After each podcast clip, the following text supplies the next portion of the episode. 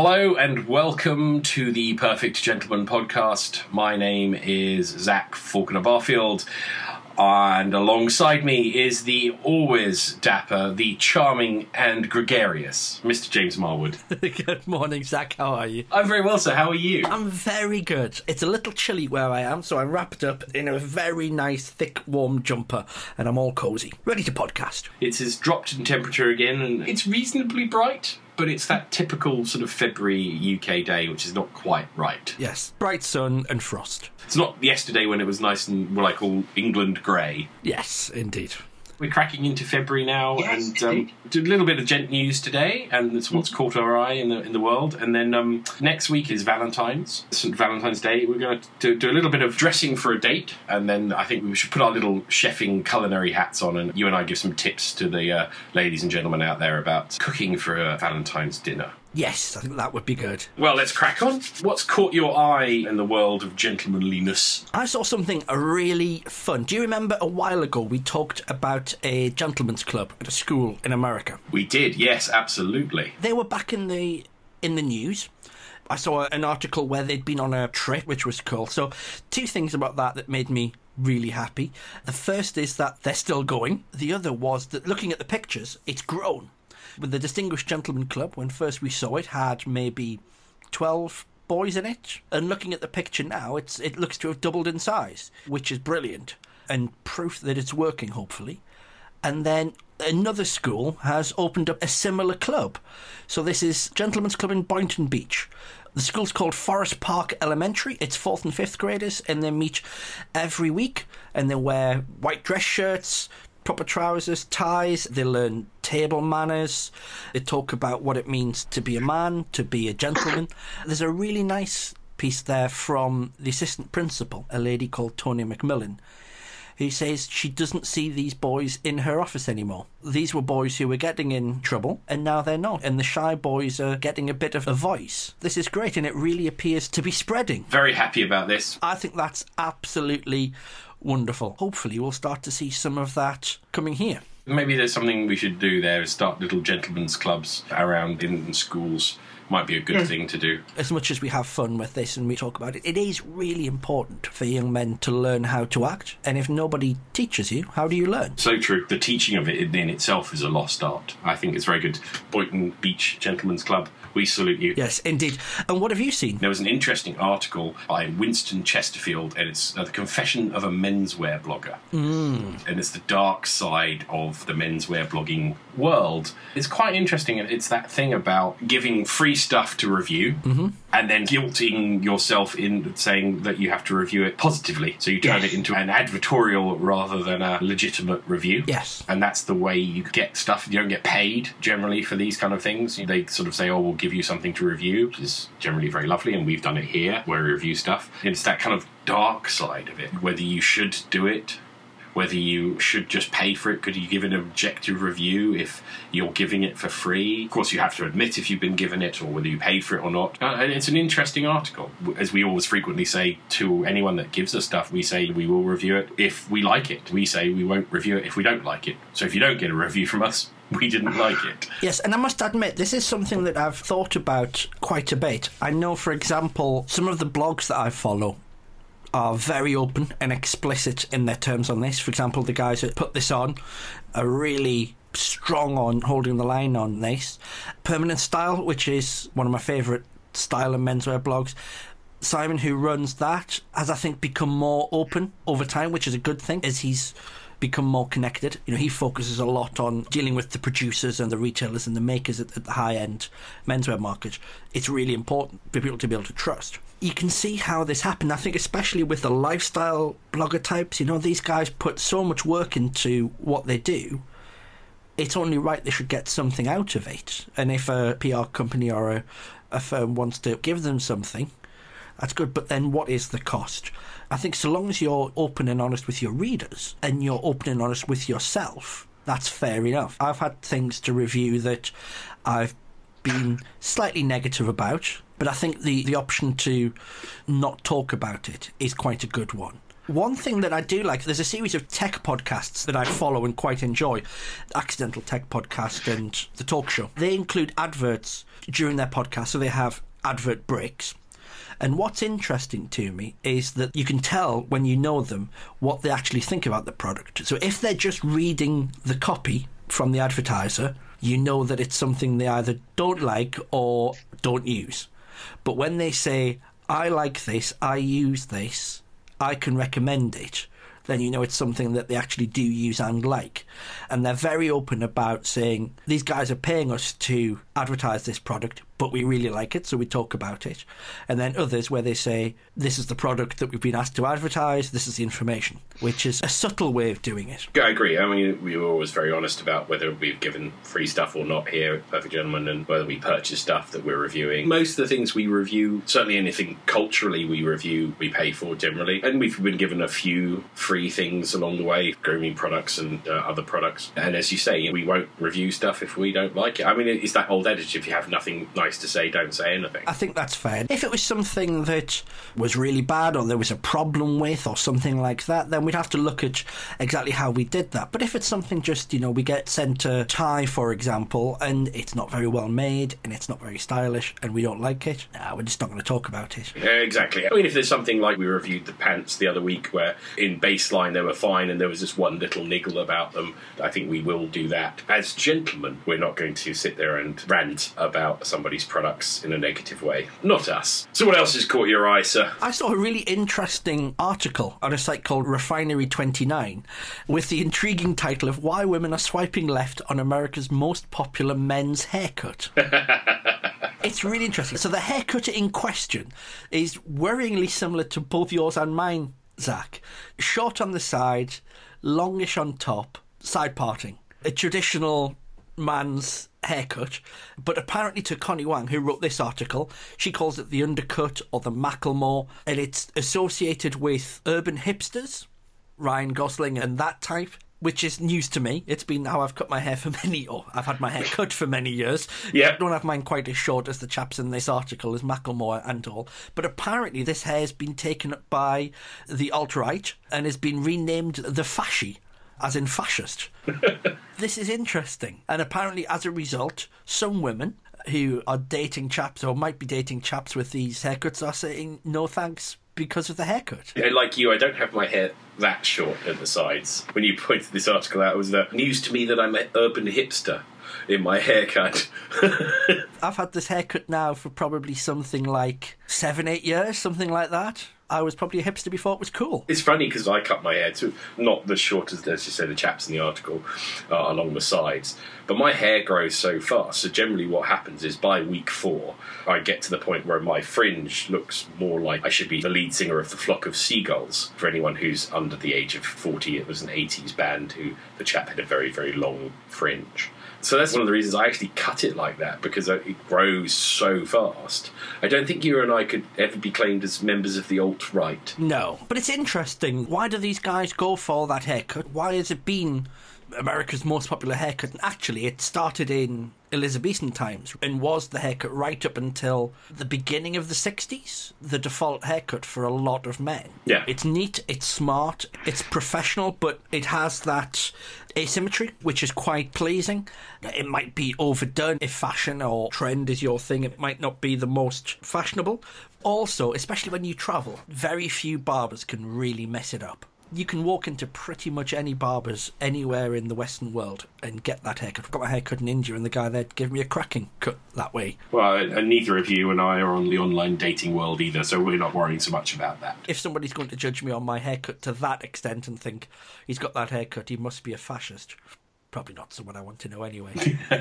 There is that. Moving swiftly on from alt-right haircuts, something caught my eye is an article in Glamour magazine talking about jobs and advice, and it is 8 old-school work etiquette rules you should always follow at work. It's not stuff that we haven't said before.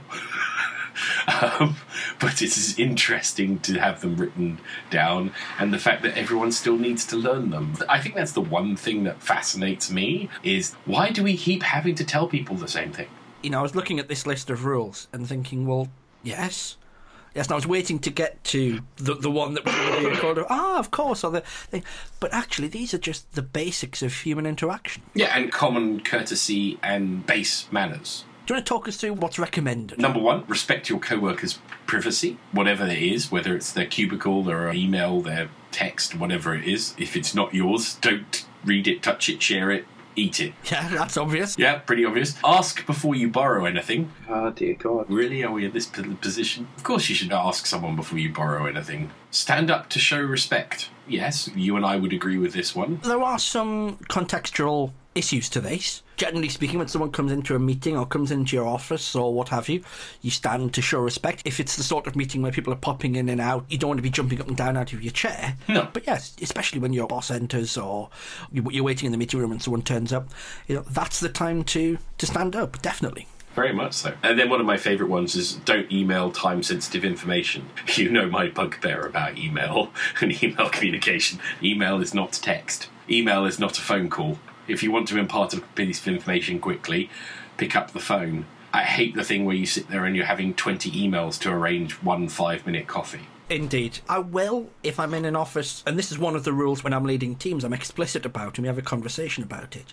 If I'm sat working and you're sat working and I'm going to send you some information that you don't need now, I'm not going to interrupt you. But if it's something that has a time limit on it, or it's important, or I need you to act on this, I tell you. Emails for time-shifting things. I put things in your inbox for you to pay attention to when you choose the time. If I need to give you a specific time, I have to tell you. Otherwise, I don't know you're going to see it. Absolutely. Next one on the list is watch your mouth. Consider when you're swearing. Absolutely. It's very rare that I swear in public occasionally. I have used it for effect when I'm lecturing, but keep it to a minimum. It's not just curse words or profanity, it's also things like talking about religion or politics inappropriately or demeaning people, or you might be saying something with what on the face of it sounds like polite language, but the content is actually rude, or it's making someone feel inferior or putting them down.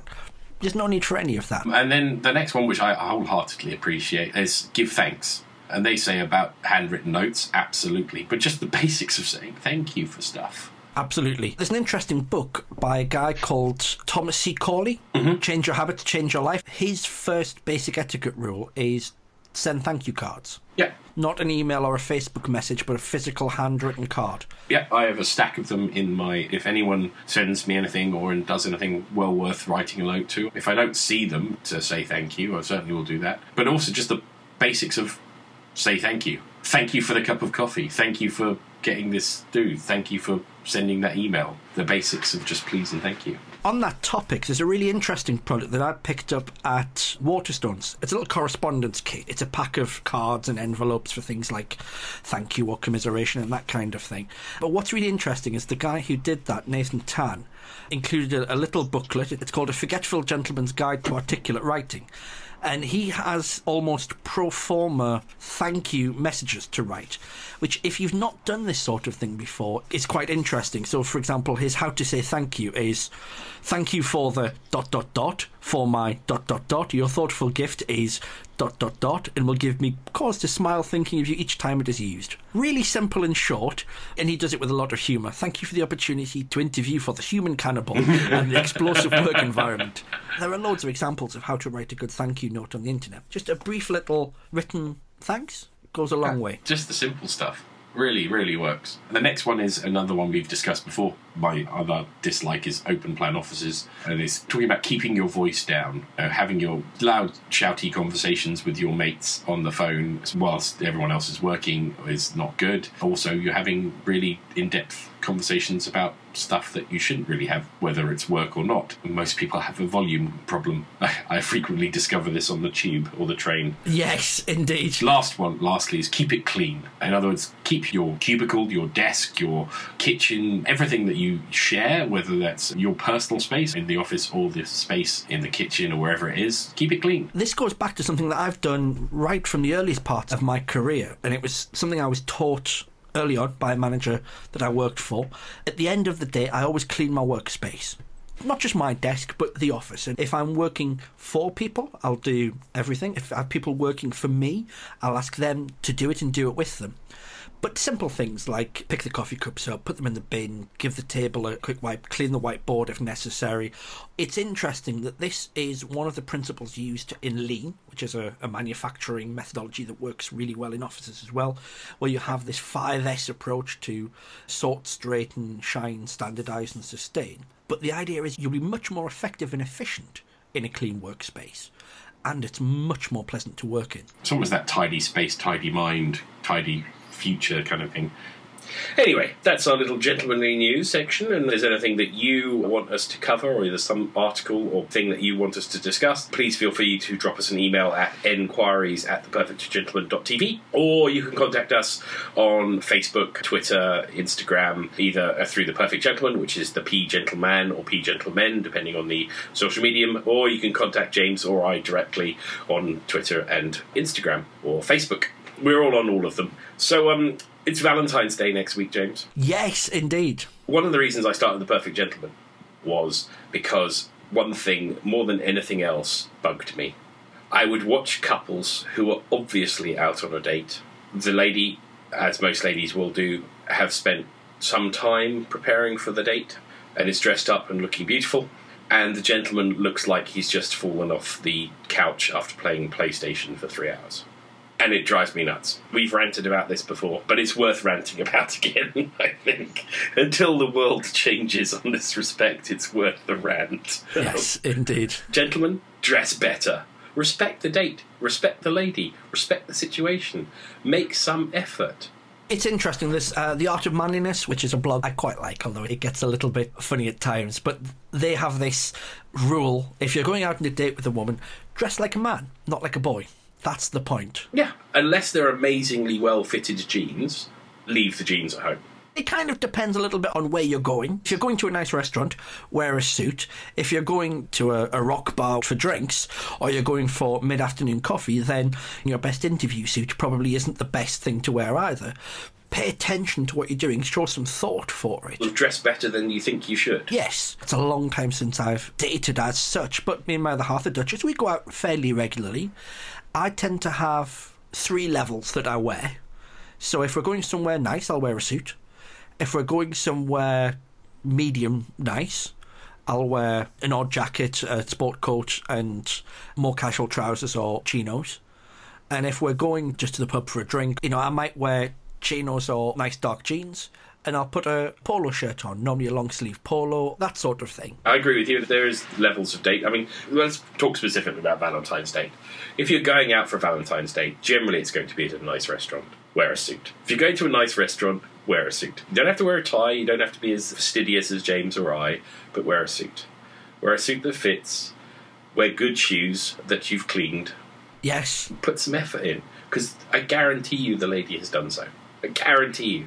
You know, whether it's the first date or the 10th date or the 20th date or the 100th date, your lady will have put effort in. Absolutely. And if a suit isn't part of your normal attire or it's not what you want to wear, wear separate. That's fine. A shirt with a collar, a jacket with lapels that fits properly, a pair of trousers and some well-shined shoes. That's the basics. Yes, absolutely. It's just the basics. And unfortunately, or fortunately, you'll be better than 90% of the men out there. I know people who probably would spend an awful lot of time thinking where to go, thinking what to say, planning a really pleasant evening, and then just, you know, like the unpredictable guy who's rolled off the sofa after playing PlayStation. You know, that's just a really easy way to screw it up. Yeah, completely. Gentlemen, don't screw it up. I guarantee you the lady will appreciate it. Indeed. And when you're on the date, Zach, any tips for how to actually do it? How do you pay on a date? Well, as we all say, listen first, communicate. Listening is the key part of communication. Whether it's the first date or the 10th date or the 100th date, listen to your partner and respond to what they say. Ask interesting questions. But also, you don't want to be just constantly bombarding someone with questions. It's got to be a relaxed conversation. But when she's talking, shut up and listen. And one of the things that I think is key to remember is that, especially if this is your first Valentine's or if it's a first date, it's as nerve-wracking for her as it is for you. You know, she's going to be stressing about, does she look right? Is she going to make a good impression? Are you going to turn up? So being 5 minutes early is always a nice point. Oh, yes. So, gentlemen, behave well on a date, but first and foremost, dress well. So if you're cooking then, Zach, dinner for two. You and I, James, we do like our cooking. We do. If you can't, A, you can't afford, maybe, to take someone out on a date. B, you like to have the intimacy of your own home. Or C, it's actually a really nice thing to do, is to cook someone dinner. Dinner for two. Have you done it, James? Many times. When I was dating, maybe 4 or 5 dates in, I'd offered to cook dinner and have them come to mine. There's something really nice about preparing food for someone who you like. Yeah, absolutely. Valentine's Day is important. Small caveat before we go on about this. Valentine's Day is not the only day you should tell someone that you love them or show that you care or show that you love them, but it's definitely a date that you should mark. I have yet to find a lady that, though she might say she doesn't care, will care. I have yet to find a lady that doesn't care. A card, a thought, the basics for starters, absolutely. If you can do more, great, but never forget the basics. So if you're cooking someone dinner for a date, I would say 3 things are important. You want to keep it simple, because you don't want to spend hours in the kitchen necessarily, or hours during the dinner time in the kitchen. So you want to keep it relatively simple to serve, if not prepare. You want it to fit to the tastes of your partner, so you always make sure that it's something that you both like. Don't start experimenting on wild and wacky recipes that you've never tried before and you have no idea whether you or your partner like them. And lastly, tailor your food to your budget. If you're feeling flush, start getting the lobster out. If you're not feeling so flush, a very nice homemade pasta dish will do just as good. If I think about the things I've cooked that have been really successful for things like this, they're generally the basics. Pasta, shepherd's pie, fish pie, simple steamed veg, a steak. You know, it doesn't have to be hugely expensive, but something like that. You don't have to necessarily go for lobsters and truffles. It's got to be something you can reliably cook and deliver a nice meal. I would always suggest a good pasta dish. Not too messy, in other words, not too much heavy sauce. So I would stick to something quite light, either something like a spaghetti carbonara, not necessarily an easy dish to make, or something like a light spaghetti, or do a linguine with just really simply like garlic, fresh tomatoes, a bit of basil, some olive oil and lemon juice.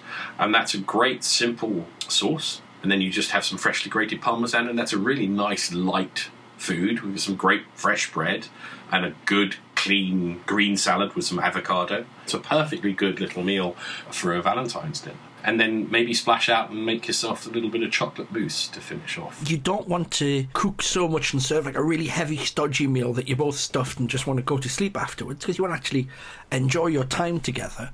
You know, things that I've done that have gone really well, and it seems that there's more effort to them than they are. Things like coq au vin, it's chicken and wine.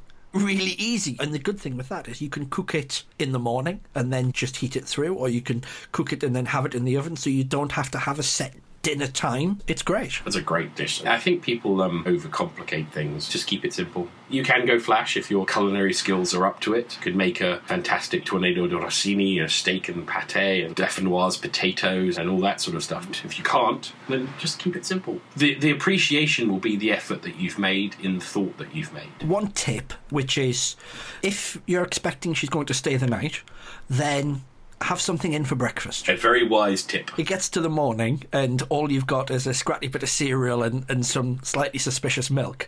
It's not going to give a good impression. You don't have to cook a full English. Get a couple of croissants or some pan au chocolat or some fruit. Something like that just gives a nice, simple breakfast. Given my druthers, I would have a bacon sandwich for breakfast every morning, but that's not necessarily everyone's favourite. Yeah, also one of my favourite breakfasts of recent times is some good bread, generally dark bread, sort of rye if you can, crushed avocado, lime juice, and maybe a little few chilli flakes, and some crumbled feta on the top. Oh, lovely. The Duchess is away at the moment, but she's back next week, and that might be a nice treat when she comes back. There you go. So if you have any questions about what to cook for Valentine's Day, or you want to give us an idea for some recipes, please feel free. Drop us an email at inquiries@theperfectgentleman.tv, or drop us a message on Facebook, Instagram, Twitter, both at The Perfect Gentleman or through James or I's personal accounts. We always love hearing from you. We are looking forward to your Valentine's Day stories. So, James, that wraps up today's episode, episode 47. Ready for Valentine's Day now? I am. I'm going to cook a really good chili, bottle of wine and a good movie. That's going to be our Valentine's Day evening. A little bit dull, but we like it. No, it's lovely. Anyway, James, lovely to speak to you. See you next week, my friend. Take care, buddy. This podcast is brought to you by The Perfect Gentleman Group Limited and was edited by Andy Nickel at the Pistachio Palace.